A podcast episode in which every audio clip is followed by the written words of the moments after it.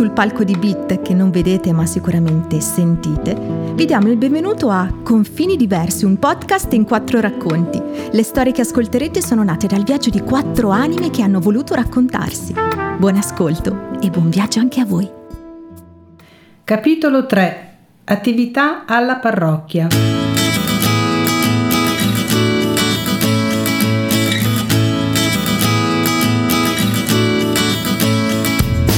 Nel gennaio del 1966, avevo 14 anni, ci diedero la casa popolare e ci trasferimmo da Cassino Scanasio a Rozzano, quartiere IACP.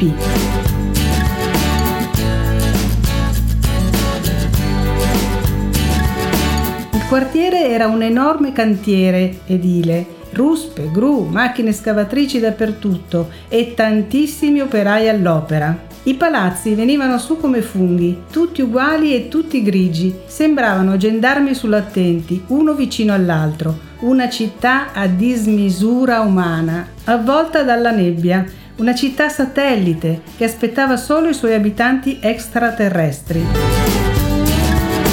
Le case venivano assegnate man mano che gli edifici venivano ultimati, ma non c'erano strade, né negozi né mezzi di trasporto. Per questo bisognava andare nei paesi vicini. Ma era inverno e la neve quell'anno venne giù abbondante, per non parlare della pioggia e del fango.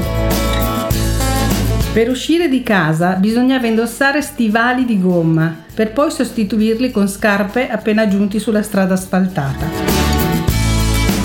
Palazzo dove ci hanno assegnato la casa è stato uno dei primi ad essere ultimato, pertanto mi ritrovai in un posto isolato, lontana dai luoghi e dalle persone che ero abituata a frequentare e non sapevo come e dove trascorrere il tempo libero. Ero destinata all'isolamento sociale e relazionale, altro che quarantena da Covid.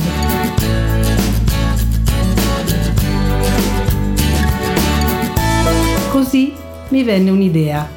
Siccome sapevo che era già stata costruita la chiesa nel villaggio, scrissi una lettera al parroco descrivendo la mia situazione. Una settimana dopo suonarono il citofono, mi affacciai al balcone e vidi un signore giovane e quattro ragazzi. Mi chiesero se ero io la santina che aveva scritto la lettera. Il signore giovane era Don Roberto, vestito con abiti civili e senza collare bianco. Difficile capire che era un prete.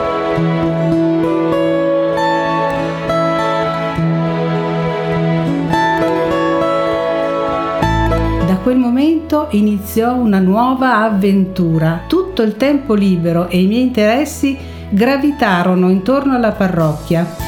Le mie attività andavano dall'intrattenimento dei bambini al sabato e la domenica pomeriggio in oratorio, alle letture durante le messe, alla partecipazione al coro. La domenica pomeriggio venivano a darci manforte gli studenti universitari della Cattolica che aderivano al movimento di Comunione e Liberazione. Lì ho conosciuto nuovi amici e amiche con i quali trascorrevo i sabati e le domeniche e anche alcune sere durante la settimana.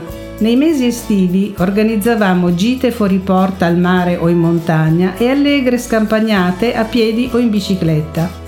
Una sera alla settimana Don Roberto, che era la nostra guida spirituale, organizzava incontri di discussione su diversi temi che riguardavano soprattutto noi giovani. Gli incontri terminavano sempre con canti accompagnati dalla sua chitarra.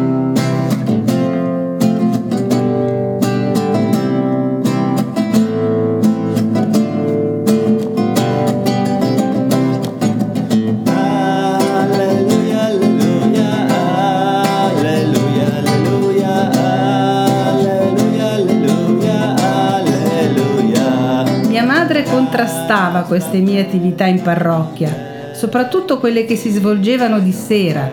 Per lei non era l'attività o il luogo che la preoccupavano, ma il buio, l'oscurità. Perché al buio chissà cosa combina una ragazza di 14 anni. Una santa per di più Segui le